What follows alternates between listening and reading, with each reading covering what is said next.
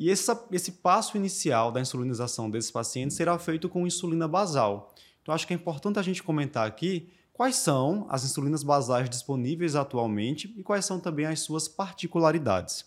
Certo. A mais utilizada hoje, nosso meio, quem trabalha no SUS, é a insulina NPH. Isso. Que ela não tem características de uma insulina basal ideal, até porque ela não age 24 horas, ela tem pico, mas é a mais prescrita por uma questão de acessibilidade. Exato. Então, vamos relembrar aí: insulina NPH é uma insulina de ação intermediária, pode ter um tempo de ação aí até 18 horas, né? Costuma apresentar um pico. Então é bom ter um pouquinho de cuidado sobre a hora que a gente faz a NPH, porque se o pico dela cai na madrugada, por exemplo, o paciente pode acabar apresentando uma hipoglicemia. Isso. E a, a hora que faz também, né? Que geralmente a gente deve prescrever antes do paciente dormir e não antes do jantar. Perfeito. Certo?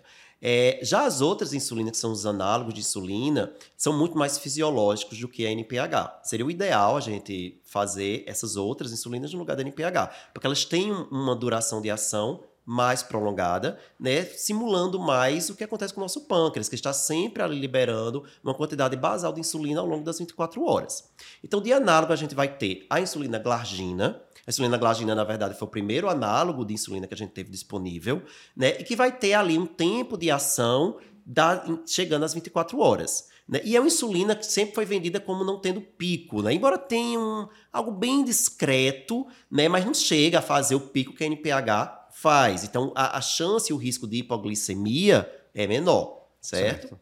É, e aí, então, a insulina glagina, ela é aquela insulina que você vai poder fazer uma vez ao dia, porque vai ter esse período aí de ação de 24 horas. Já estaria mais próxima do insulina basal ideal Isso. quando comparada à NPH, certo? Exato. Isso é a glagina de 100 unidades por ml. Isso, porque existe também a glagina U300, que é aquela glagina concentrada, né? Então, naquela...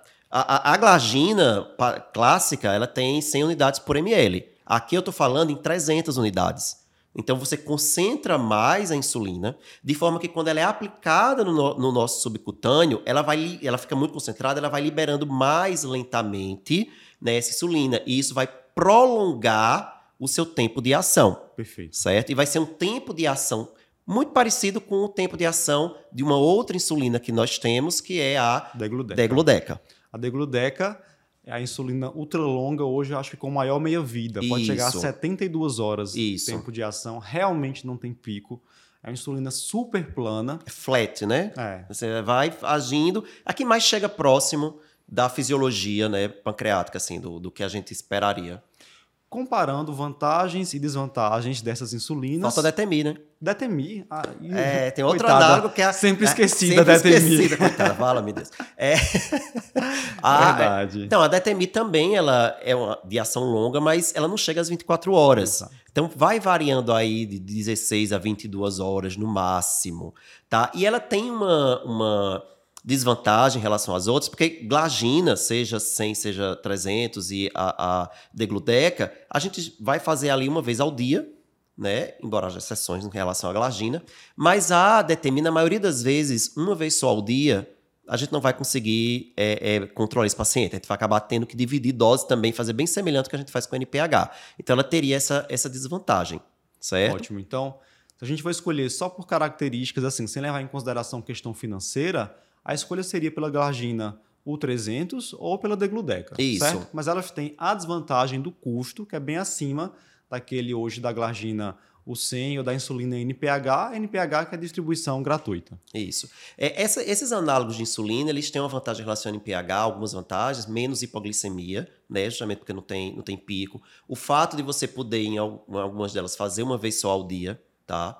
É, tem menos variabilidade também, uma variabilidade tanto interindividual, né? Ou seja, de um paciente para outro. Assim, acho que a gente está cansado de ver pacientes diferentes, até com o mesmo peso, usando NPH na mesma dose, mas um controla, outro não controla, um, varia demais. E uhum. o mesmo indivíduo, uma variabilidade é intraindividual, ou seja, tem dia que ele está con controlado, no outro dia ele faz hipoglicemia, no outro dia ele faz hiperglicemia. A absorção da insulina NPH é muito mais errática.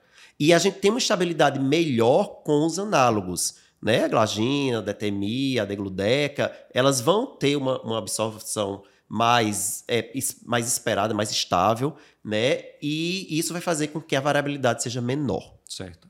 Além da flexibilidade, né, Eric? Isso. A degludeca 42 horas de tempo de ação, você não precisa estar aplicando sempre no mesmo, mesmo horário. No mesmo horário, da degludeca. Mas se a gente falar da glagina 100, tem que ser sempre no mesmo Exato. horário. Se a gente está falando da DTMI, tem que ser sempre no mesmo horário. Agora, a glagina 300 e a degludeca tem essa grande vantagem né, de poder aí, a gente para ser bem prático, assim, ela não precisa ser no mesmo horário, você pode ter uma variação de 3 horas para cima, 3 horas para baixo, ou seja, vamos supor que no dia a dia o paciente aplica ali pela manhã, de 8 horas da manhã, mas no final de semana ele quer dormir mais.